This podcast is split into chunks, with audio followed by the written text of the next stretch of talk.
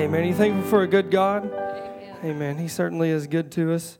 It's good to be back in the house of the Lord with everybody again. And um, y'all kind of got to know me the last time I was here, so I haven't changed too much since then. Just don't have my family with me. I uh, asked my little boy, I was like, you want to come come with me? He says, well, what are we doing? I was like, well, I'm going to go preach. He says, no, I'll stay here with Grandma. So I started off the trip with a little confidence booster there for me, but it's one thing I've realized is if I ever try to interject my idea or my abilities, it always falls flat. But if I can just represent him and talk about him and he shows up, then lives can be changed. Amen. Amen. Let's just, if we would, just uh, go ahead and turn in the, the word, if we could, Second Peter chapter three. Also just like to thank Brother Earl um, for allowing us to come um, and minister. Just um, sorry to hear about the passing of his mother. Just remember we be being praying for him and the family there. But I'd like to thank everybody for coming out this morning just to hear the word of the Lord. Amen. I mean, I believe uh, very strongly that what you put into a service is what you're going to get out. Amen. I believe if you expect little, you're going to get little. But if you expect a lot, you're going to get a lot. Amen. Now, I'd like to speak just for a few moments, and uh, this is probably one of my favorite subjects to preach on. You might think it's funny, but I'm just preaching on Christ this morning. Amen. And I think there's times we just need a refresher that we got to look back to him. Amen. So I'd like to preach, if I put a title on it, God does not substitute for his word. Second Peter, we'll begin reading the, uh, chapter three and verse one. The second epistle, beloved, I now write unto you in both, which I stir up your pure minds by the way of remembrance, that ye may be mindful of the words which were spoken before by the holy prophets, and of the commandments of us apostles and the Lord and Savior. Knowing this first, that there shall come in the last days scoffers walking about in their own lust, and saying, where is the promise of his coming? For since the fathers fell asleep, all things continue as they were from the beginning of creation. For this they willingly are ignorant of, that by the word of God the heaven, heavens of old, the earth standing out of the water and in the water, whereby the world that was being overflowed with water perished. But the heavens and earth which are now, by the same word, are kept in store, reserved unto fire against the day of judgment and perdition of the ungodly men. But, beloved, be not ignorant of this one thing, that one day with the Lord is as a thousand years, and as a thousand years is one day.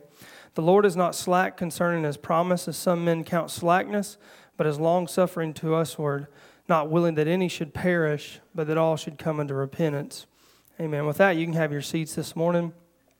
I'm really thankful we serve a God that was long-suffering, and he wasn't willing that any of us should perish, because I needed some time, amen. And, you know, God took his time, and maybe it was it was all, everything was done in God's season, God's timing, but but I needed I needed some long-suffering. So I know I know some of you are probably angels this morning, got your halos. None of y'all needed that, but I needed that, okay? So, you know, God had to do some work on me, and uh, but but. Looking at this, God does not substitute for his word, and I just kind of want to show you that this morning, showing that if we can focus on him, if we can stay identified with Christ, no matter what man's ideas comes or what dogmas or what goes on in the world, if we stay focused on him, he'll see us through to the end. Amen.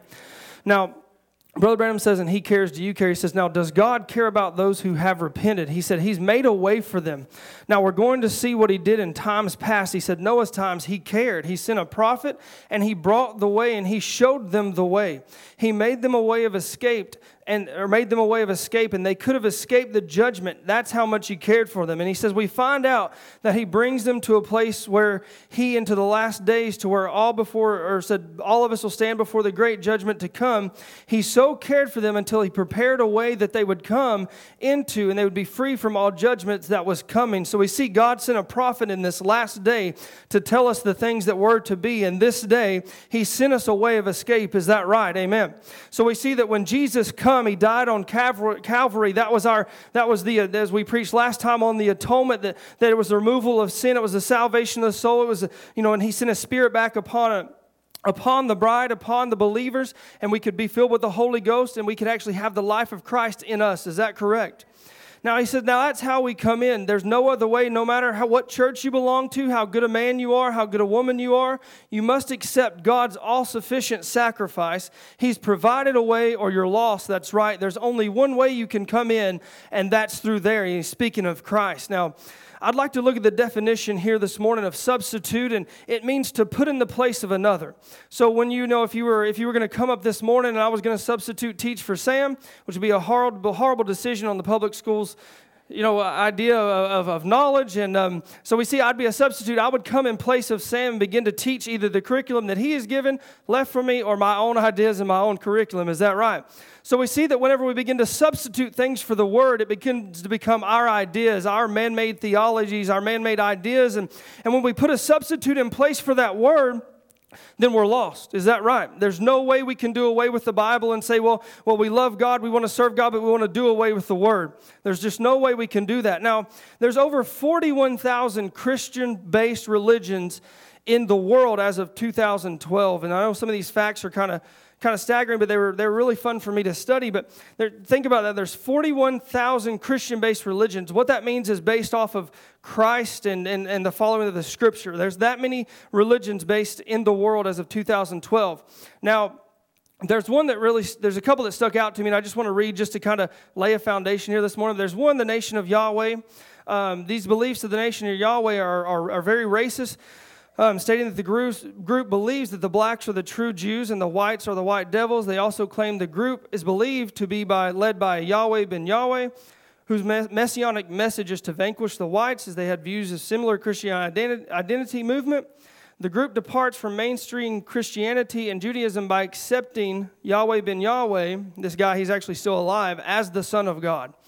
And so they believe that he is actually the full embodiment of Jesus Christ today.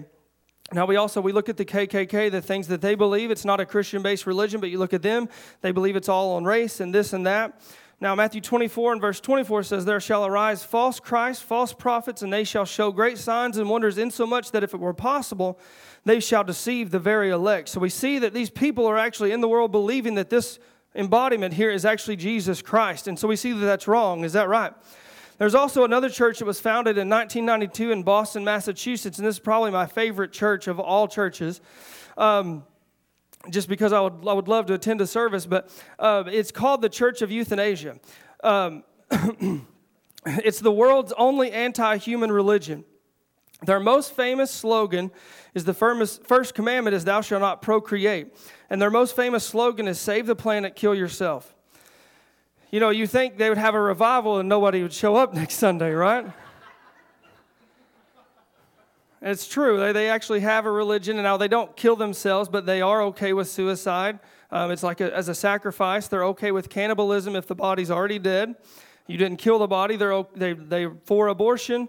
They're for all these things, and it's, it's insanity that you would think people would join around this, right? I promise I'm getting to something. I'm not just going to stand up here and tell you crazy religions.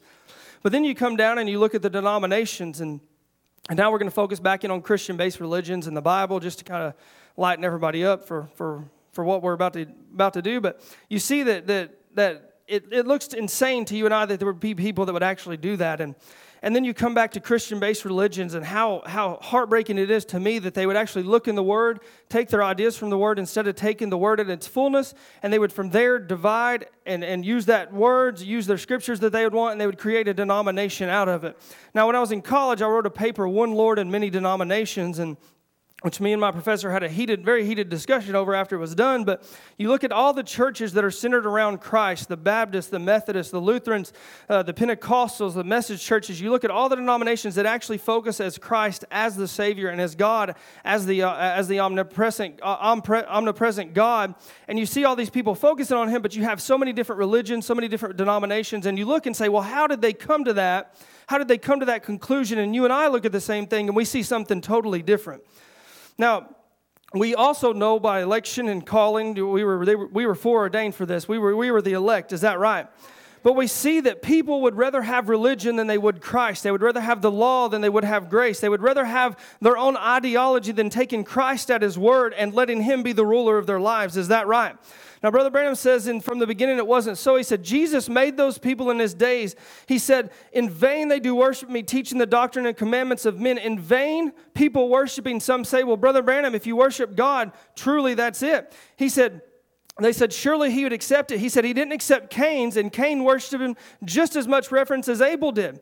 Cain built an altar. Cain made a sacrifice. Cain worshipped. He built a church. He made his offerings. Everything else just as religious as Abel was, but he come the wrong way. God has got a way, and we must we must toe the mark to that way. And the Bible is the way. No textbook, creeds, or nothing outside of this Bible, or if it's contrary to the Word, do not believe it. So we see that when God makes a way, we have to follow that way. Is that right? Amen. I believe that as the son and daughter of God, when He gives us of Scripture to be fulfilled in our day, we must fulfill that Scripture. Is that right? This is our day. This is our time. This is the bride's time. Is that right? Second Corinthians twelve, nine said, "And He said unto me, My grace is sufficient for thee, for My strength is made perfect in weakness. Most gladly, therefore, I will rather glory in my infirmities, that the power of Christ may rest upon me." So we see that God's grace is sufficient for whatever we have need of. Is that right? And I believe I touched on this a little bit here last time, but you look at the word sufficient, and it means enough or equal to the end proposed, adequate to the wants. Now, if you look at it, that's not how I would describe God as just enough. Is that right? That's not how I would describe God, but if you look at grace and you begin to understand the difference between law and grace and greasy grace, you know, God isn't just pouring out grace that it just flows wherever, but God knows that you and I would not be perfect. Is that right? God knows you and I would need to be saved, and His grace is sufficient for what He saw us as before we were the son and daughter, of, or before we become a son and daughter of God. Do you believe that? Now, it's not that he you can just go do anything and He pours out grace upon you. You know, with my children, if they begin to disobey and they begin to do this and do this and do this, the longer I let it go, the further that they're going to go. Is that right? But God is not that type of God where He's going to force you to do this or force you to do that. But if you're one of His and He's called you, you will meet Him one day. Is that right? Now, Second Peter verse three and nine, "The Lord is not slack concerning His promise, as some men count slackness, but is long-suffering to usward, not willing that any should perish, but that all should come to repentance." Now, that was the last scripture that I read at the opening of the uh, opening scripture reading uh, this morning. Now, He's long-suffering to you and I because, and, and I'm so thankful for that He is, because if He wasn't, then I would have already been cast out. Is that right? You and I would have already been cast out. There was nothing, there was no hope for us. If God would have just gave us one chance and we'd have passed it, God would have gave us another chance, we'd have passed it, and that would have been it. But God was long-suffering that you and I would come to His Word. Now, we see that grace is up to the challenge, and, and I, I know, again, I asked for water, but I'm going to have to have some water again this morning so I can I can get going. So tap water is fine. Anything would be great, just a cup of water. Amen. I'm not, not fancy, so me and my wife have only been married ten years. We haven't yelled at each other that much to build up my voice, so you know, maybe a few more years we get. Kids get older, and teenage years, we'll get better at it, amen? Amen. Definitely miss my wife and family being here this morning, so, uh, but just remember them in prayer. Now, John one and fourteen said, "The Word was made flesh and dwelt among us, and we beheld His glory as the glory of the only begotten Father, full of grace and truth." Now, we see that when Jesus come, He had a duty to fulfill. He had a he had a responsibility to the Father as to what He was supposed to do. And He come and fulfilled that aspect. He fulfilled every aspect that Christ, that, that God wanted Him to do. He fulfilled it in every way. Is that right? The Scripture said He was the fullness of the Godhead bodily. Everything that God was, He poured into Christ. Is that right? And then we see in the Scripture, everything that Christ was, He poured into the bride. So we have the authority. We may not have the power, as Brother Branham talks, but we have the authority to enact on that power to what whatever we have need of, whatever mountain is in front of us, we can act with authority to say that mountain needs to move, it will move in the name of Jesus Christ. Now, Psalms one nineteen, one fifty-seven, "Many are the persecutors of mine enemies, and yet I do not decline from thy testimonies. I beheld the transgressors and was grieved because they kept not thy word." He said, "Consider how I love thy precepts. Quicken me, O Lord, according to thy love kindness. The word is true from the beginning, and every one of thy righteous judgments endureth forever." Now, Now, this, just because others weren't following Christ, didn't change David's opinion of, of the Word. Is that right? And today we see people falling away at great rates, and maybe even at the masses, and, and we see people falling away and leaving just for the, the most foolish things, but it is not going to change where I stand with Christ. Amen. Now, when people leave, if you're, you know, I've always, I always had a problem with this. You know, people look at, you know, um, look at other people and they judge them and say, well, if they can do it, then I can do it. You know, they become that standard. You know, maybe I maybe I have a minister that I look up to, and I'm saying, you know, well, if he can do it, then I can do it. But that's not the way we should look as Christians. We've got to go to the Word. We've got to go to the message, and we've got to see what God said we need to do in this age. Is that right? Just because Sam's able to do it doesn't mean it's right for me and my family to do it. Just because y'all do it doesn't mean it's right for me as well. So we see that when God comes, when He puts something in His Word, we've got to follow it. Amen. Now, in Matthew twenty-four and twelve, and because the iniquity shall abound, and the love of many shall wax cold, but he that shall endure to the end, the same shall be saved. Now, Brother Branham says, all right. He says, see, when God speaks anything, though it linger, it's got to come to pass. He said, now, I believe that God was going to do it, and there was a great modernistic day of scientists and, and everything standing out there saying the days of miracles is past and so forth, but God said, go, and he said, now, I like David of old. He couldn't slay all the Philistines, but if he could only kill one boaster out there, Goliath, and he said, when Goliath was slain, all Israel took courage, and away they went. They beat the Philistines plumb back to their gates. So we see that whenever one of us can take courage, if you want to start revival in your church, you first need to start revival in your life. Is that right? If you want to, if you want to be called, if you want the church to be set on fire for God, you first must be set on fire for God.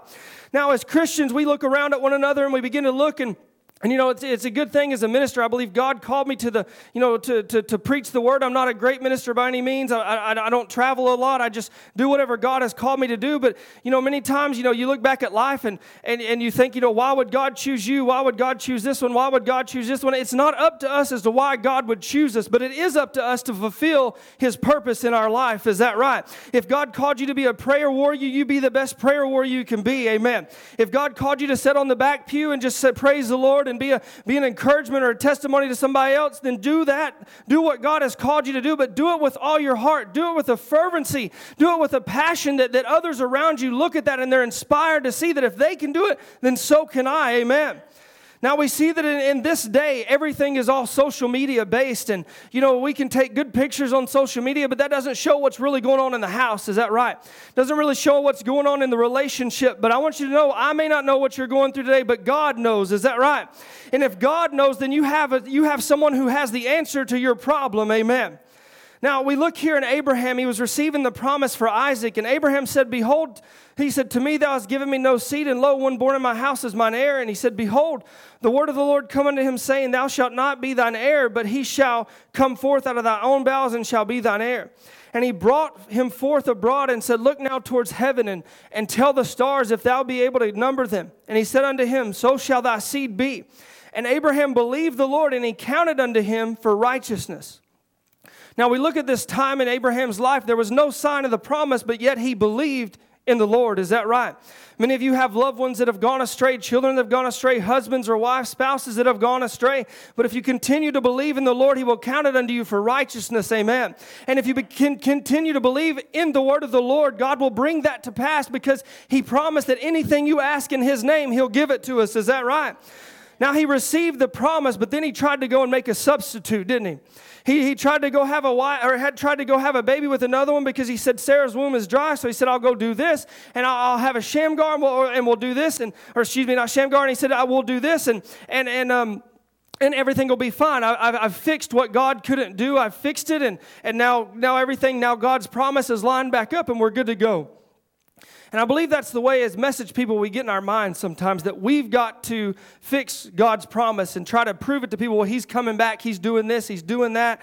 Um, um, you know, we, we, he, He's not slack concerning His promise. And, and I believe as, as, as the bride of Jesus Christ, you know, what are we preparing for daily? You know, I ask myself that many times. You know, I'm very goal-driven. I, I like to write out goals, and, I, you know, me and my family, we have a vision board, and we have, you know, what we want to accomplish this year, even my kids, and, and what we want to do. And, and, you know, then, you know, here a while back, we, we actually finally, praise the Lord, accomplished everything on that board. And then I was like, well, now what?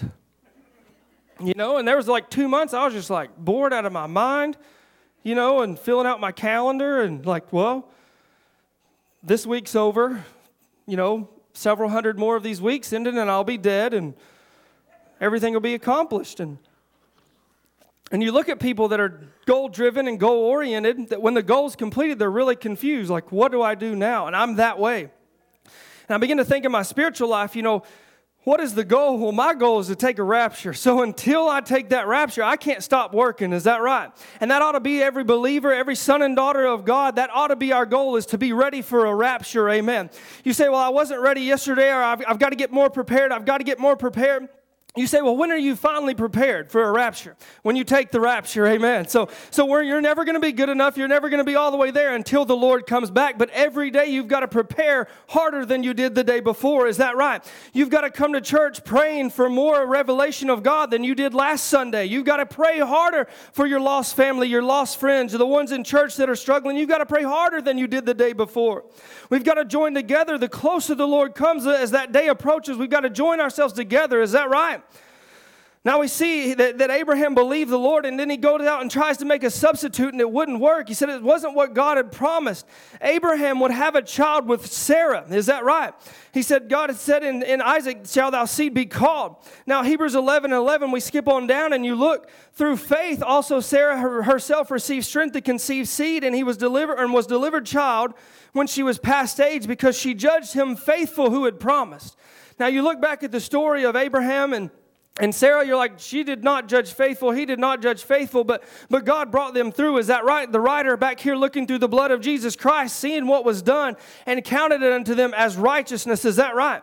Now, many times you and I try to go about this, we try to go about that, and we try to we try to analyze the Word of God and say, well, well, this is what I think it means. And, and you look at the message and how it comes, and it lines so so fitly with the Word. Is that right? You know, when you put the message over in, in, in the Scripture, and it's not like you're doing away with the Scripture when you look at the message, and you're not doing away with the message when you look at the Scripture. But if you look at the message, it's like looking at through binoculars at the Word. Is that right? It kind of magnifies everything in there, because that's what the prophet did in this last day, was to restore all those loose ends. And so now you and I can see the fullness of Christ in this word for our day. Is that right?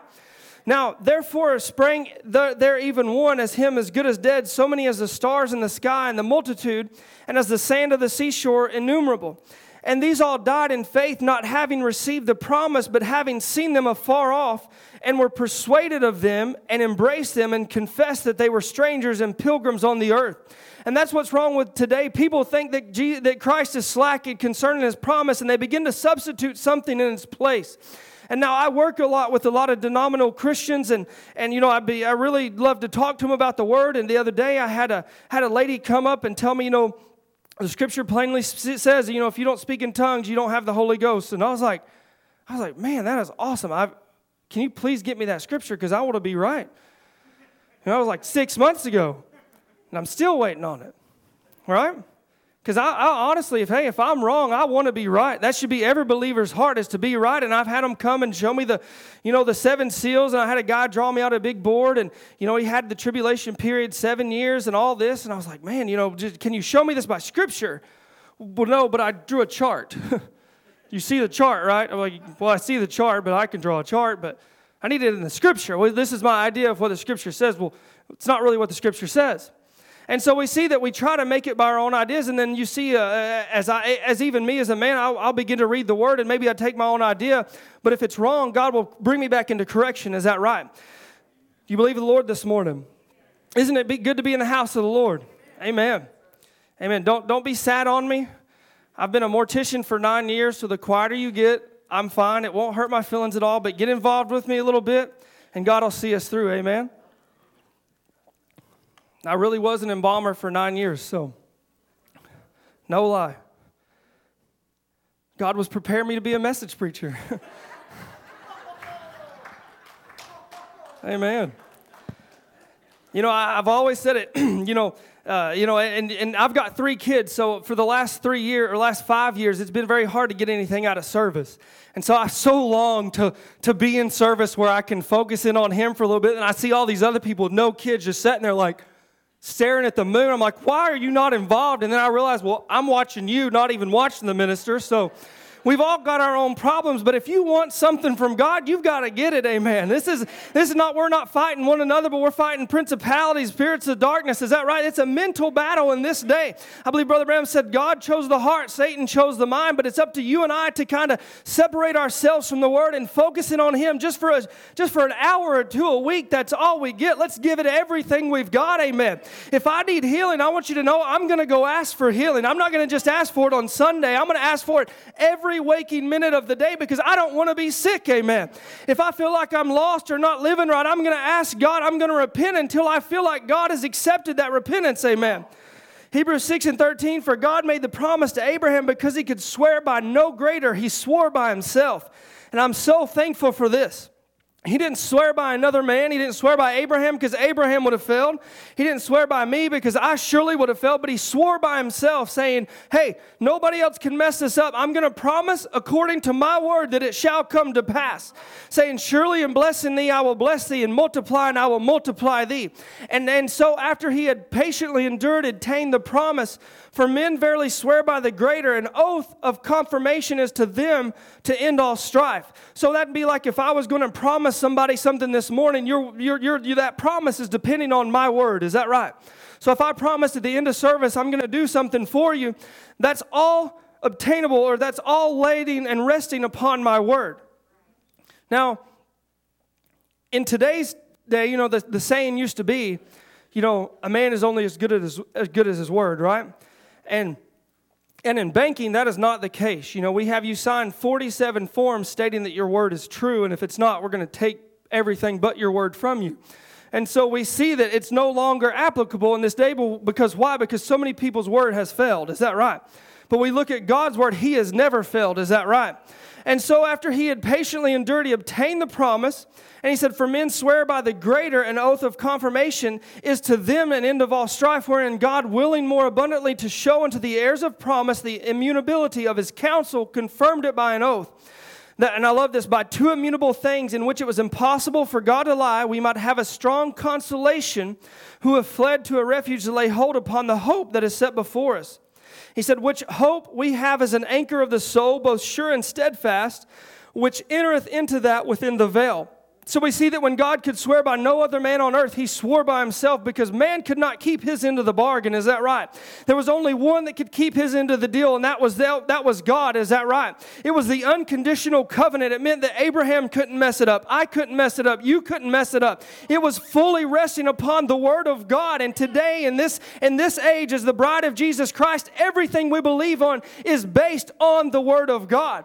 Amen. If God spoke it, he can't mess it up. I can't mess it up. And you can't. Can't mess it up. But if you're willing to take for the, the, this morning and for the rest of your life, if you're willing to take God at his word, your life will be different from this moment forward. Is that right?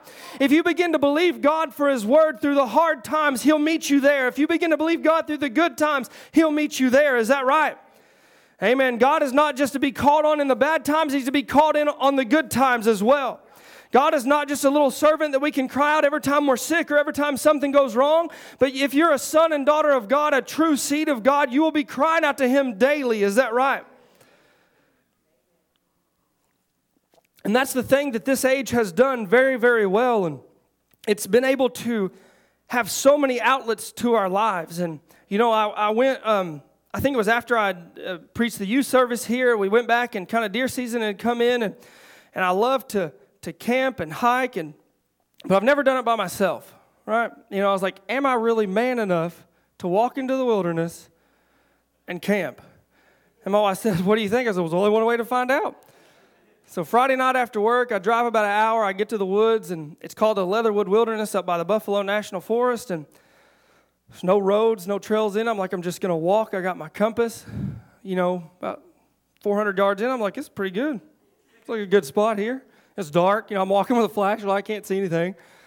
So I, I set up camp, and you know, I get my tent set up and get everything kind of put in the tent. And, you know, kind of the moon's real full. And I look, and there's this, like, black silhouette. And I'm like, oh, man, it's fixing to go down, and I'm going to die thirty minutes in, you know, leave my wife with three kids. And, you know, fear just starts building, right? You know, I get my Glock out, and I'm like, I'm ready to go.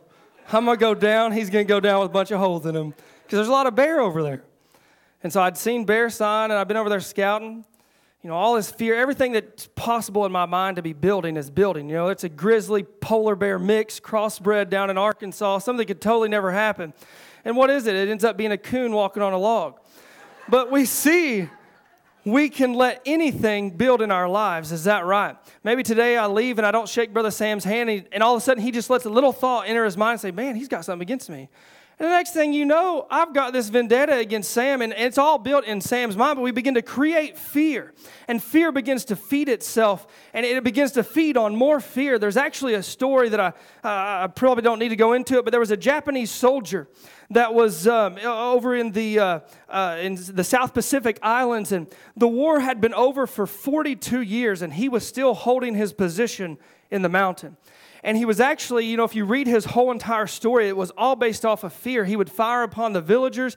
They dropped messages. They dropped newspaper clippings showing the war was over. And for forty-two years, he held his position. And he believed that it was propaganda from the Allied forces saying, you know, this to get him to come out and surrender.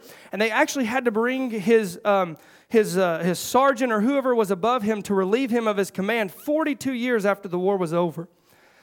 And that's just an astonishing short story. His name is uh, Onoda Hiroshima, I think.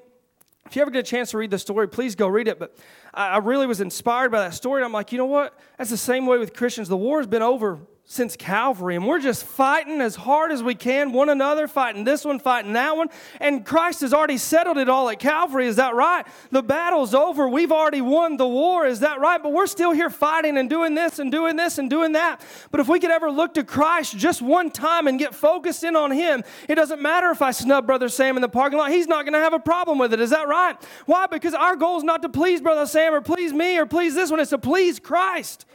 Amen. Brother Branham says in the Jubilee year, he says, for his word, as we are seeing this morning, has to be fulfilled. Do you believe that? You know, the, the, Brother Branham says here very clearly, his word has to be fulfilled. So if there's a bride to be called out in this age, that has to be fulfilled, and it's going to be me. Amen. He said it's got to be made manifest by His Word, and He brought it into reality. We had the subject this morning, if some of the strangers in the beginning was in the Word, he says, and the Word was with God, and the Word was God. He said, now the Word was in the beginning, but before it was a word, it was a thought made manifest. And God had to think it before He could make it a word, and then He spoke it, and it materialized. Now, I can speak things, but I, my, my, my words don't materialize like God's words would materialize. But we've got to realize as sons and daughters of God, and even as, as, as minor creators, as Brother Branham says, our words hold power. Our words hold a lot of power, because if we begin to speak negative things, negative things will happen. If we begin to speak positive things, positive things will happen. If we begin to speak nothing, nothing will happen. Is that right? Now, I believe that just, to, just truly to the heart that we are minor creators, and we have the ability to create the atmosphere in church, the atmosphere in our home, the atmosphere in our workplace. We have that ability. Now, the same one that sent the Lord Jesus here by His spoken word, it materialized and became the Son of God and died as an innocent for the guilty to redeem us back to fellowship of God, that we might be, once who were alienated from God, can now be bought, brought nigh to God by the offering of the blood of the righteous Son of God. Just as sure as Jesus come the first time as a Redeemer, He's coming a second time as a bridegroom. Do you believe that? Just as much as He come the first time, we know that He will come a second time to take His bride away.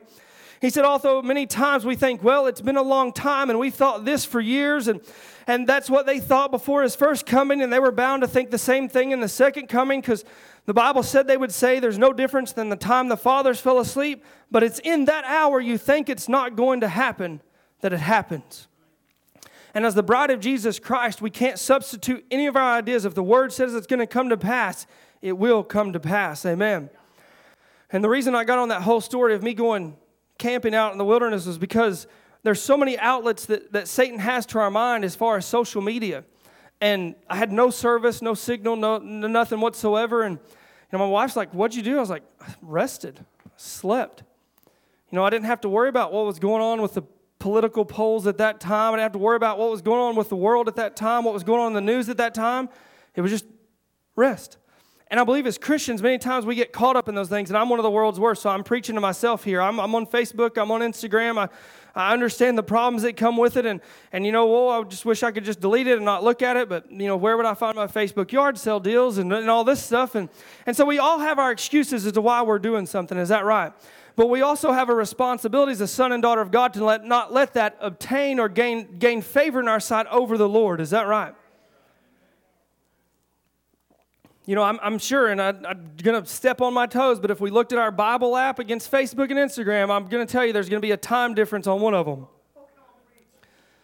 Not a lot of amens on that. I didn't say it either, but if we begin to look at it, we've got to get focused back on Him. Is that right? I love how Brother Branham says his thoughts are perfect. We can think something and it'll change. But once he thinks something, it's got to stay that way because it's going to manifest and materialize. You can think what you want to think, but there's no substitute for the Word of God. You can pick out this scripture, pick out this idea, pick out this word or this verse or this scripture or, or this person's story, but it's got to run all the way through from Genesis to Revelation. Amen. There's only one way you can get to heaven, and that's through Jesus Christ. Amen. He said, but I, in John five and thirty-six, but I have a greater witness than that of John, that for the works of which my Father hath given me to finish, the same works that I do bear witness of me, that the Father hath sent me. And the Father himself, which hath sent me, hath borne witness of me. Ye neither heard his voice at any time, nor has seen his shape. And ye have not his word abiding in you, for whom he hath sent him you believe not. He said, search the scriptures, for in them you think ye have eternal life, but they are which testify of me. Now you look, the Pharisees and the Sadducees were looking for a Redeemer to come. They were looking for uh, uh, the Son of God to return, but when Jesus came, it wasn't what they were looking for. He wasn't their idea, idea of what they had built up in their mind. That's not who God should have sent. That was not the one that should have been the Savior of the world or the, the, the second Adam. That's not who it should have been. And so they, they begin to look at the Scripture and say, well, this can't be him, when it was the embodiment, the fullness of the Godhead Godly standing there in front of them in flesh. And you look at how sad that is, that they could meet him flesh to flesh, face to face, and say it isn't so. And in this day, we look at the denominations and even some churches and people sitting in churches, how they look at the word and they say, well, this is okay, this is okay, but I'm going to throw this out. You can't not do that. You can't take a part of Christ and leave another part. Whatever you take him in the whole, you've got to take it in the least. Amen. Now, Brother Branham says, when divine love is projected, sovereign grace takes its place. And he's speaking here in fifty-seven. He said, now, if I'm mistaught, I understand correctly, I have no education, just my, my grammar school, but I'm taught by scholars who should know that the word used, giving everlasting life, in the Greek is called zoe. He said, which means the life of God. He said, then God's love projected to you brings you and makes you a part of him in the new birth. Then you become a child which is born of or comes from. And he said, and that puts you in a relationship with God so much that you're now sons and daughters of God. Do you believe that? Now, until I become a parent a few years ago, I always looked at parents who kind of favored their kids. I'm like, this is ridiculous. You know, their kid's not perfect. Then I had my own. I'm like, okay, I get it. You know, it's your flesh and blood. You're like, man, these are these are pieces of my heart living in, in flesh. And you're like, they can do no wrong. You know, and then they dump ketchup on the couch. And you're like, okay, they can do a little bit of wrong. And And so you begin to look, and, and you know, I've had kids over, you know, for my, my little boy, he had some kids over, and there was one kid that was there, and I was like, he will never come to my house again. I looked out at one point, and he had a, I had an old arrow that I hunted with, and he was in my camper, poking holes in my screen, all of them. And, you know, my head just exploded in anger, and I was like, quit. And I was like, Jen. You know, it's like nine o'clock the next morning. They got there the night before. I'm like, I'm taking them home right now. If it was my kid, you know, it would have been different, right? You know? He'd have got a spanking for sure, and he'd have never done it again, but I'd have let him stay at the house a little longer. And see that God is not that way that I am and the way you are with your children, as to where he favors one over the other or favors his and this. But now he does favor his children in the way that God would favor you over the world. Is that right? He's given us special privilege. He's given us special insight that you and I could look and see a prophet's message that would tie all these loose ends together. And everything that was unexplained that needed to be restored in the end was restored. And we looked at it face to face. We saw it and we accepted it and believed it. Is that right? Now, as as fathers and, and, and mothers here on the earth, you know, we could, you know, our, our children can do wrong, but we pray for them. There's no way that you and I can save them. Is that right? There's no way that you and I can die for them, and there's no way we can do this or that or keep them from going out and into the world or doing these different things, but we can pray for them. Is that right? And let God take full control, because he gave us a promise that he would, he would allow those who were afar off, as many as the Lord God would call. Is that right? So that's my children. I know it's your children as well, but we're trusting in him to protect them. Amen. Now, God made the world by his spoken word. He said, oh my, the dirt all the minerals, the gold, the water, everything that there is, is only by God's spoken word. If not, where did he get it? Where did it come from? God said, let there be, and it was. He said, that. He said, then what faith should we have in him and his word? The very earth that we stand on today was created by the spoken word of God, that it did not exist before, but after that it materialized because God believed in what he said. He said that when you become a son of daughter of God, your disposition changes, your attitude changes, your all, your looks toward life changes, your looks toward others changes. I believe we still need to work on that one. It doesn't mean that you just have joined a church. It means that you've been regenerated. For you as a son of God are miniature creators because you are a part of God. And that's the reason you can believe the Bible for anything it says, for the, for the word of God is, for the word is God's word, and you being a part of God will agree with that word. So I think that's the quickest way to figure out if you're a son and daughter of God, do you agree with the word?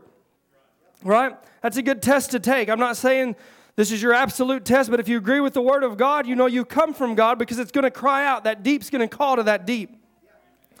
Ephesians four and four, and this is when I was talking to my college professor, we really got heated on these scriptures here, but it says there's one body, one spirit, even as ye are called in the hope of your calling, one Lord, one faith, one baptism, one God and Father of all, who is above all and through all and in you all, but unto every one of us is given grace according to the measure of the gift of Christ. And so we see here that every one of us has a measure of faith. We have, uh, I believe I spoke a lot on here this the last time. When Jesus comes back, he's not going to be looking for the perfect message church. He's not going to be looking for long hair, long dresses, long, you know, well-groomed men with, with belt buckles on or this or that. He's not going to be looking for that. He's going to be looking for faith. Is that right? When he comes back, he's going to be looking, who believes that I was going to be coming back? Who's going to, who believes that I was coming to return? Now you say with the Lord, those things do come, but we don't live by the law. We live by grace. Not that we don't do those things, but it's not that we have to do those things, right? We get to do those things. I say that to my kids all the time. We don't have to go to church. We get to go to church. And that's the way grace is, truly. And, and I guess they say if you can't explain it to a five-year-old, you don't understand it yourself, but you know, it, it, grace, we don't have to do the things of the law. And there's some things we don't maybe do and, and, and that we don't follow back to the Old Testament and stuff. But, but those things are not law to us. They're life. Is that right?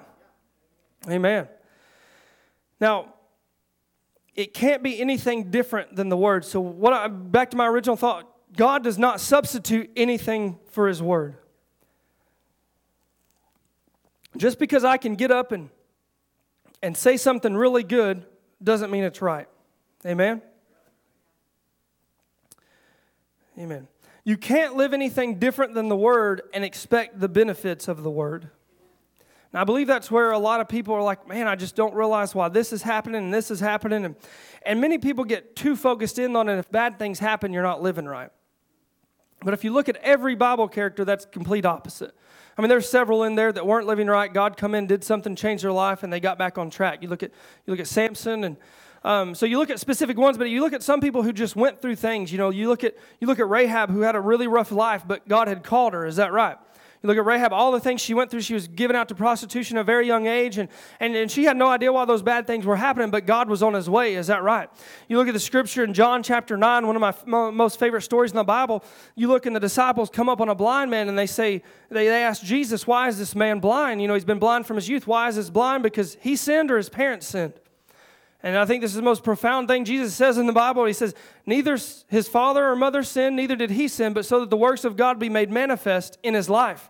And many times as believers, we wonder why we're going through. Maybe it's so God's word can be made manifest in our lives. Amen. To prove to Satan that he's got a bride in this day that will stand upon his word. Amen.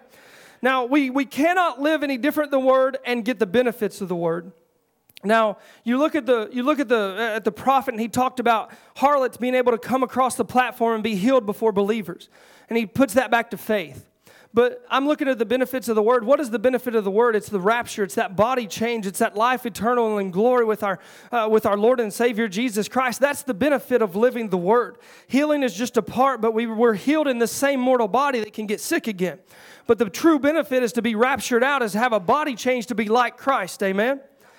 And so you can't live anything different. You know, if you get a life insurance policy, You know, and it's, it's uh, they, they have all these underwritings and all these different things, you know, if it's non-tobacco preferred, and you've got all these things that you go through, and if you think that you can do anything you want and it not void that policy, you'd be wrong. If you get a loan in the bank and they say, well, you have to make monthly payments, but you want to make quarterly payments, that's not how it works. And when the Scripture says you have to live a life of Christ, live, live a certain way, and you don't live that way, you can't expect the benefits of that. Is that right? Amen. That's about as simple as I can put it. So Romans four and thirteen, for the promise that he should be the heir of the world was not to Abraham or to his seed through the law, but through the righteousness of faith. For if there, he said, for which are the laws by, or which are of the law by heirs, faith is made void, and the promise is made of none effect. And so we see that the promise is based on faith, not on works. Right? I believe if it was based on works, the Catholic Church would have us far outdone. You know, they they they they take up money for medicine for the for the poor. They take up food for the poor. They do all these things in the community. They do all these works, but it wasn't based on works. It was based on a promise, and we had to have faith to believe that promise. Now, we see here, because the law worketh wrath, for there for where no law is, there is no transgression. So what he's saying, you can't break a law that there is no law for, right? If there's no law for me to not jump up and down, and I jump up and down, it's okay for me to jump up and down, all right? If there's no law for me to go eighty-five on the way home, then I can go eighty-five on the way home. Unfortunately, the state highway police feel differently about the law than I do, but we have to come to back to what the law says. It's not my opinion of what the law says. Speed limit says sixty-five. Well, I was going sixty-five plus some, but that's my opinion of the law, but the law is very clear. You do not exceed this speed limit, right? Now, therefore, it is of faith that it might be by grace to the end of the promise might be sure to all the seed, not to that only which is of the law, but to that also which is of faith of Abraham, who is the father of us all. As it is written, have I, I have made thee father of many nations before him, whom you believed, even God, who quickeneth the dead and calleth those things which be not as though they were.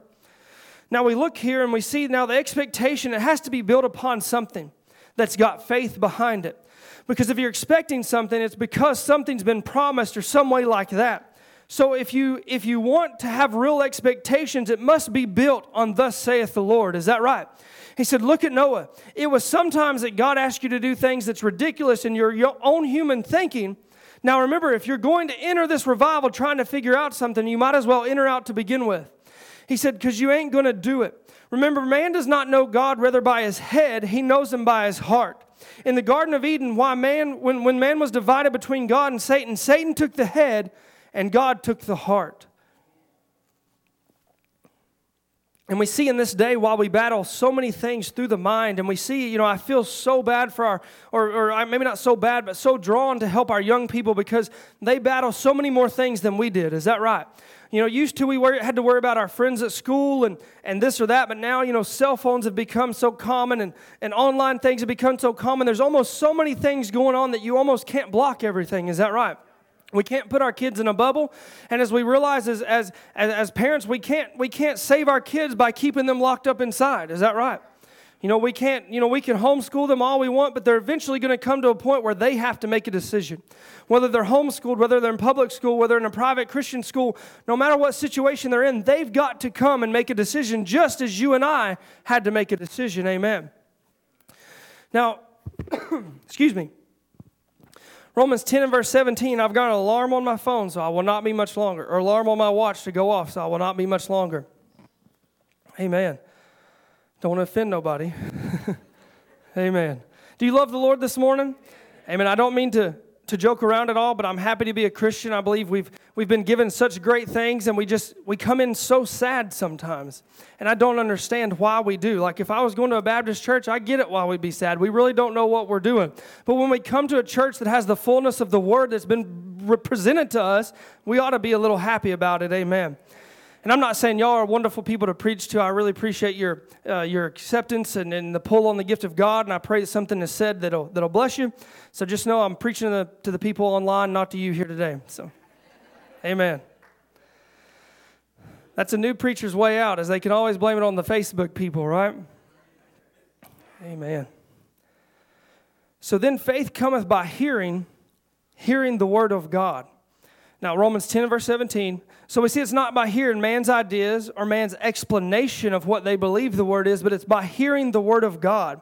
And now, you and I, whenever we begin to, when God began to deal with your heart, I don't know how He dealt with you, but I just tell you how He dealt with me. You know, I grew up in a message church. You know, uh, I guess you can say I cut my teeth on a message pew, and Um, you know, it, it was much different back then as it is now, and I'm only thirty-two, I think, and, and so I'm not very old by no means, and, you know, I may feel it, but I'm not very old, and, and so you look back, I remember when I was a kid, man, it was like every service, the rapture was going to take place at the end of the service, and I'm not saying we've we've gotten slack, but the expectation was different.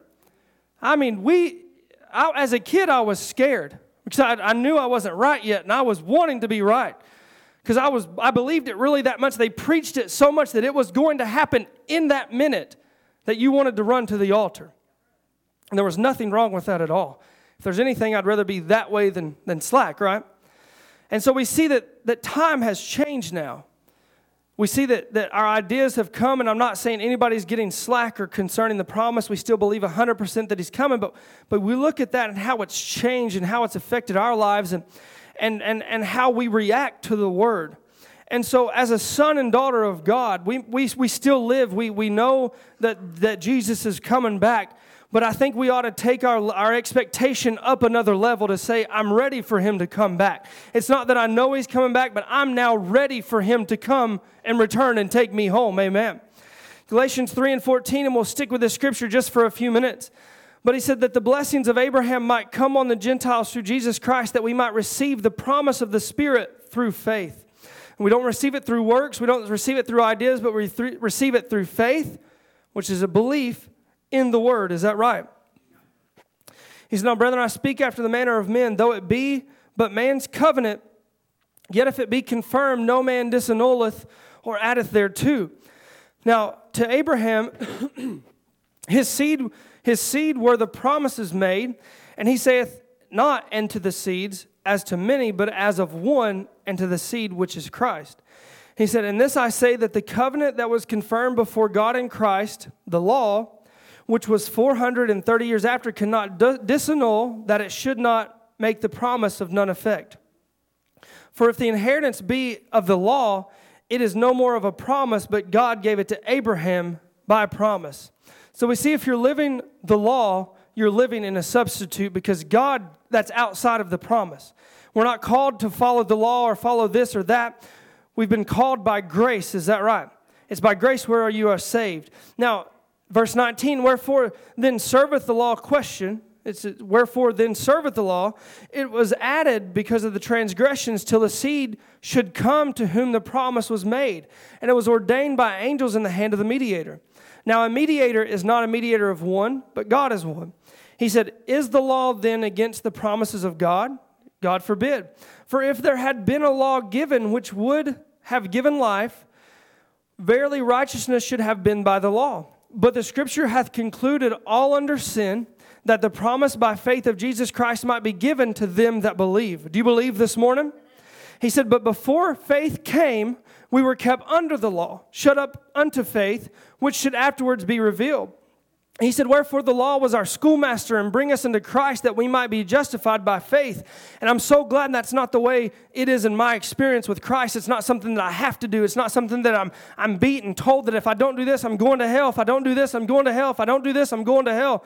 But it's it's something that's just on the inside of me that projects that I live it because I'm a part of Him. He says, "But after faith has come, we're no longer under that schoolmaster.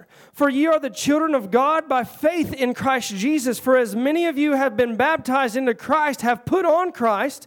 There it is neither Jew nor Greek, nor bond nor free. There's neither, neither male nor female.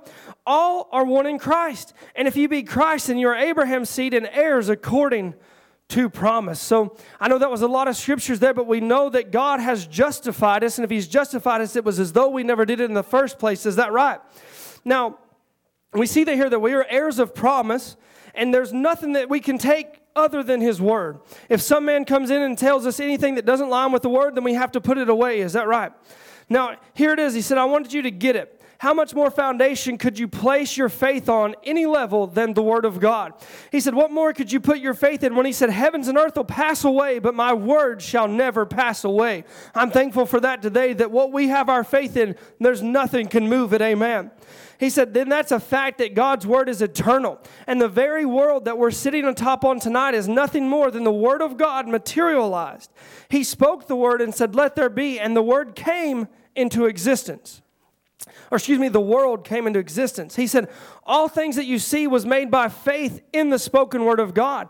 He said, God said, let there be. And he believed his own word. And he says, well, after redemption and a taste of our God in our souls and heart, how much more ought our faith to be based on what God gave us the promise for and sent Jesus to die and redeem us to that promise. So we see that people try to make substitutions, but there's only one way in, and that's Jesus Christ this morning.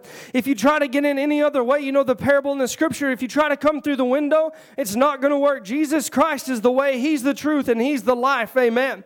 If you don't come through Him, you're not going to make it in. You've got to come through Him. Acts four ten, he says, be it known unto you that all the people of Israel, by the name of Jesus Christ of Nazareth, whom ye crucified, whom God raised from the dead, even by Him doth this man stand here before you whole. This is the stone which was set at naught of the builders, which is become the head of the corner. Neither is there salvation in any other, for there is no other name under heaven given among men where we must be saved. And that's through Jesus Christ. Do you believe that? Amen. I'm going to start winding things down here, just, just finishing up and tying up some loose ends. And do you love the Lord this morning?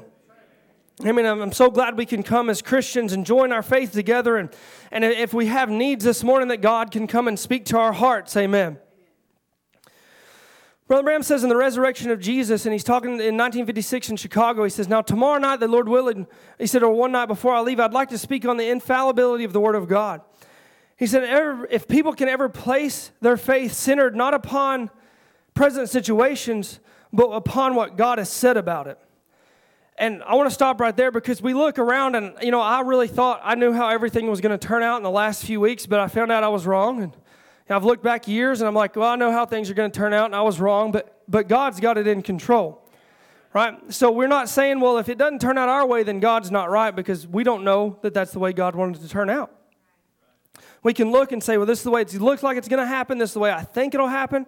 But if that's the way God doesn't want it to happen, it's not going to happen.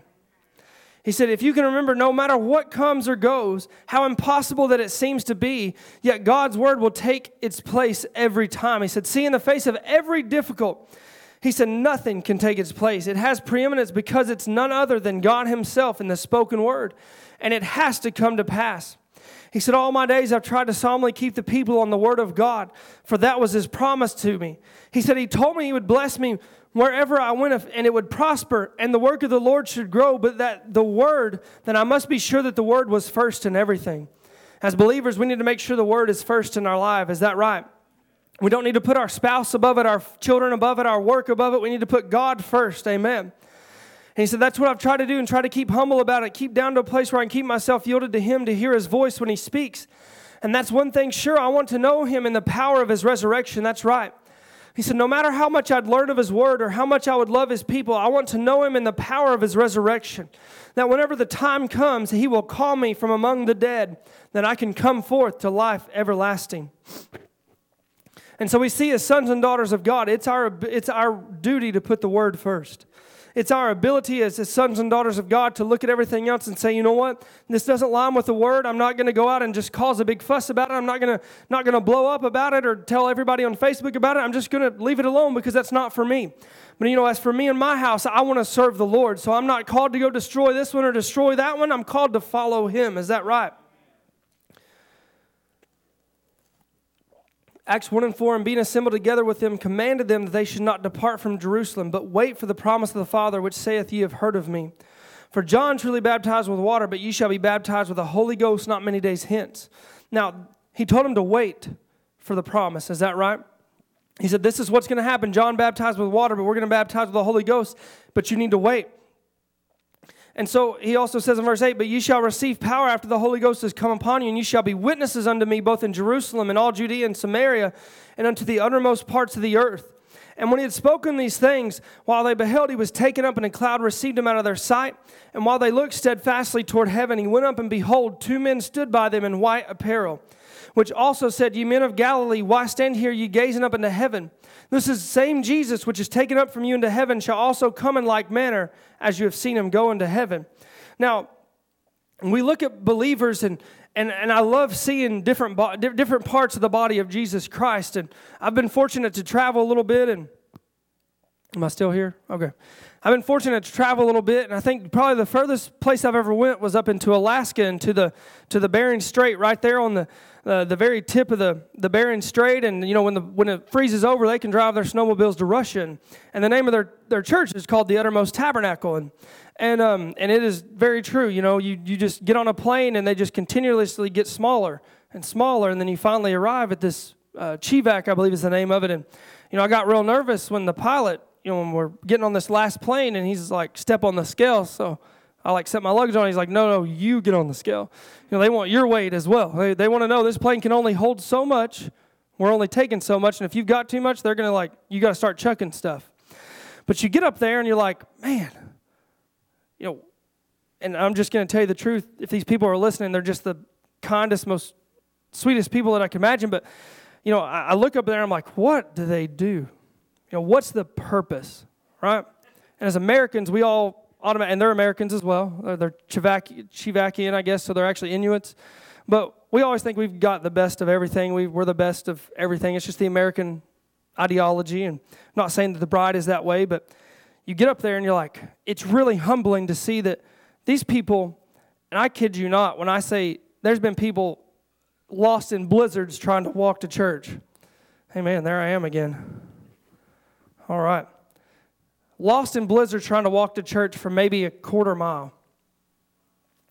And when we can't, if our windshield don't defrost, we're like, oh, we got to stay home.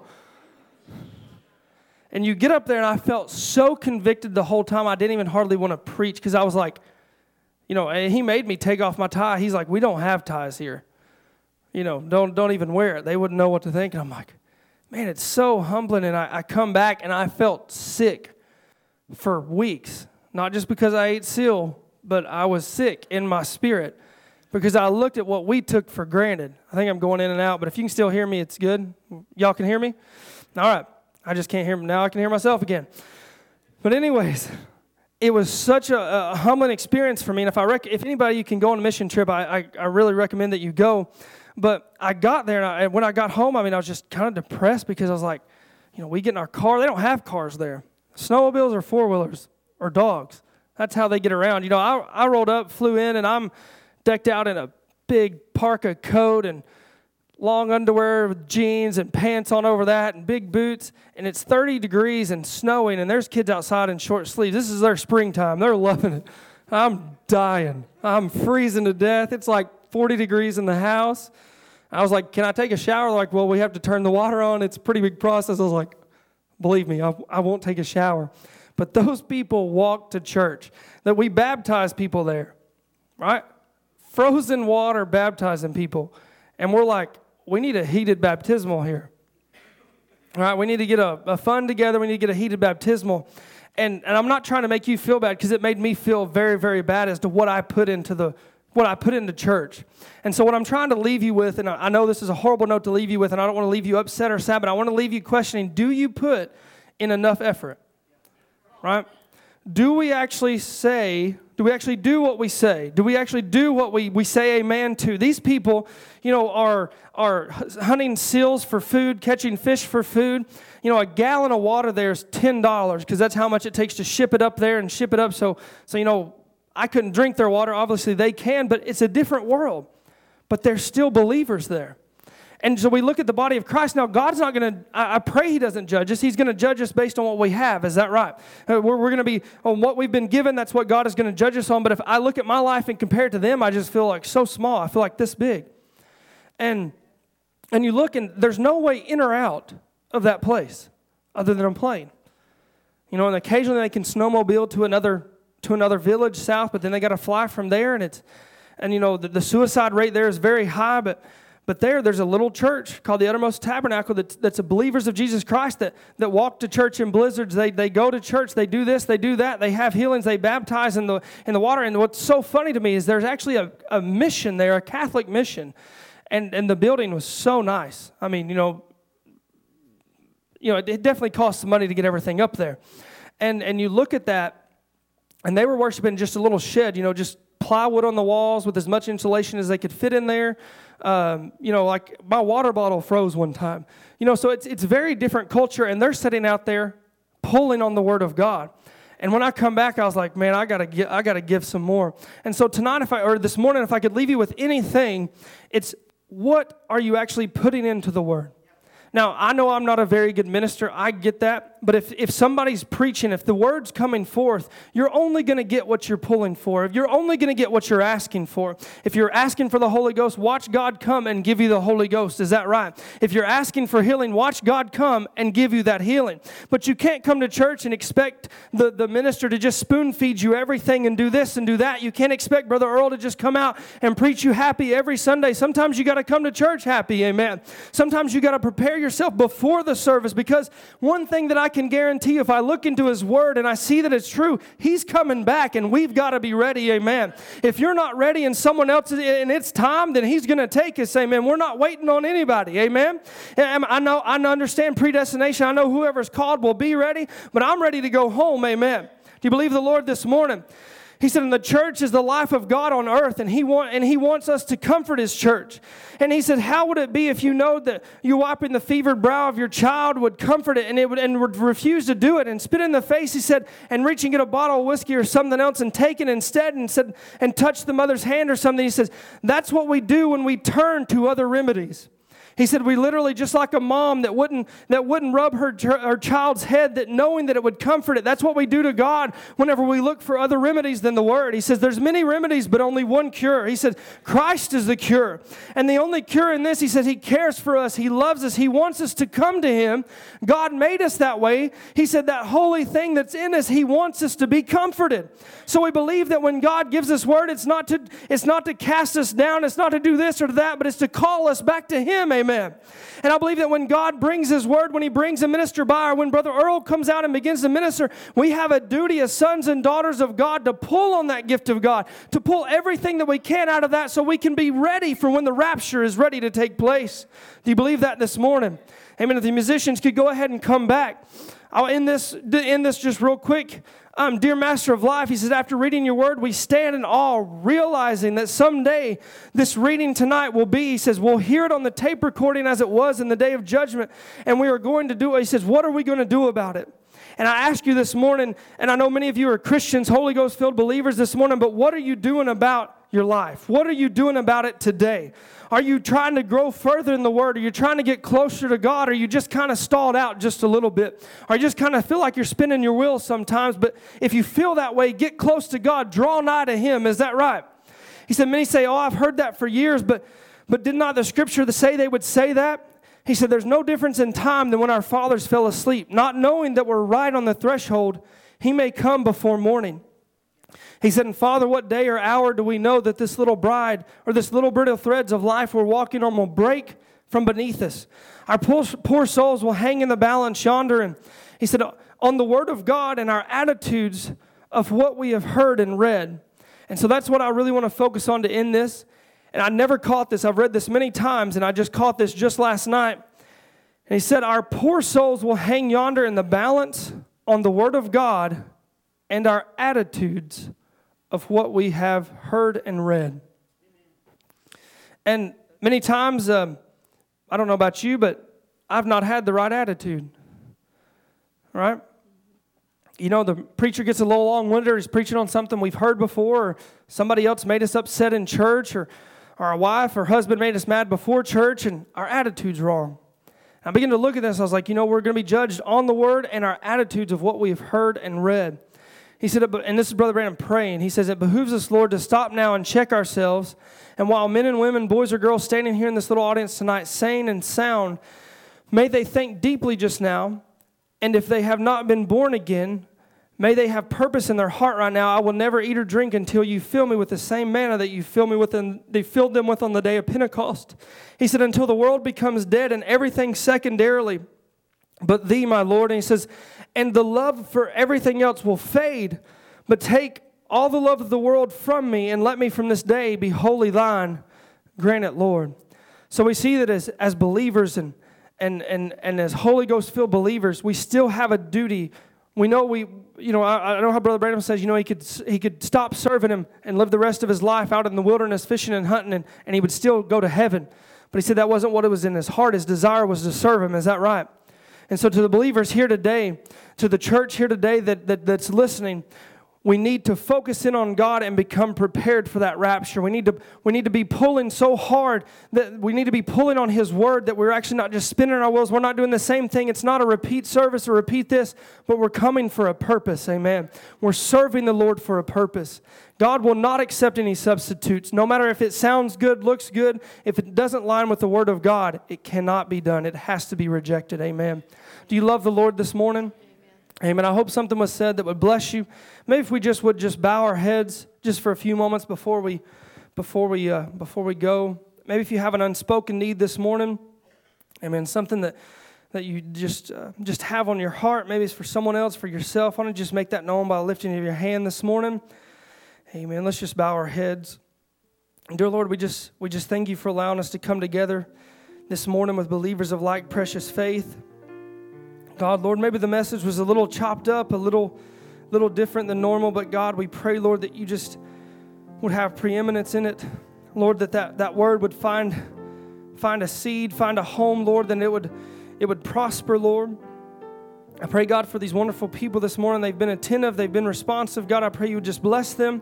Lord, you see we fight the same battles down in Arkansas that they fight here, and but God, we serve a living God, Lord, that no matter what we face, no matter what we come up against, you're the solution to every problem. You're the answer to every trial, every tribulation. Lord, I pray we would just solely depend on you. Lord, I pray that we'll put our trust more and more in you every day. God, I pray you bless these people, bless their pastor with the, the loss of his mother. God, I pray you just touch that family. Lord, give them a special touch, Lord, as a minister. I pray you just continue to bless him in his ministry, God, that he would just be fruitful here with the church.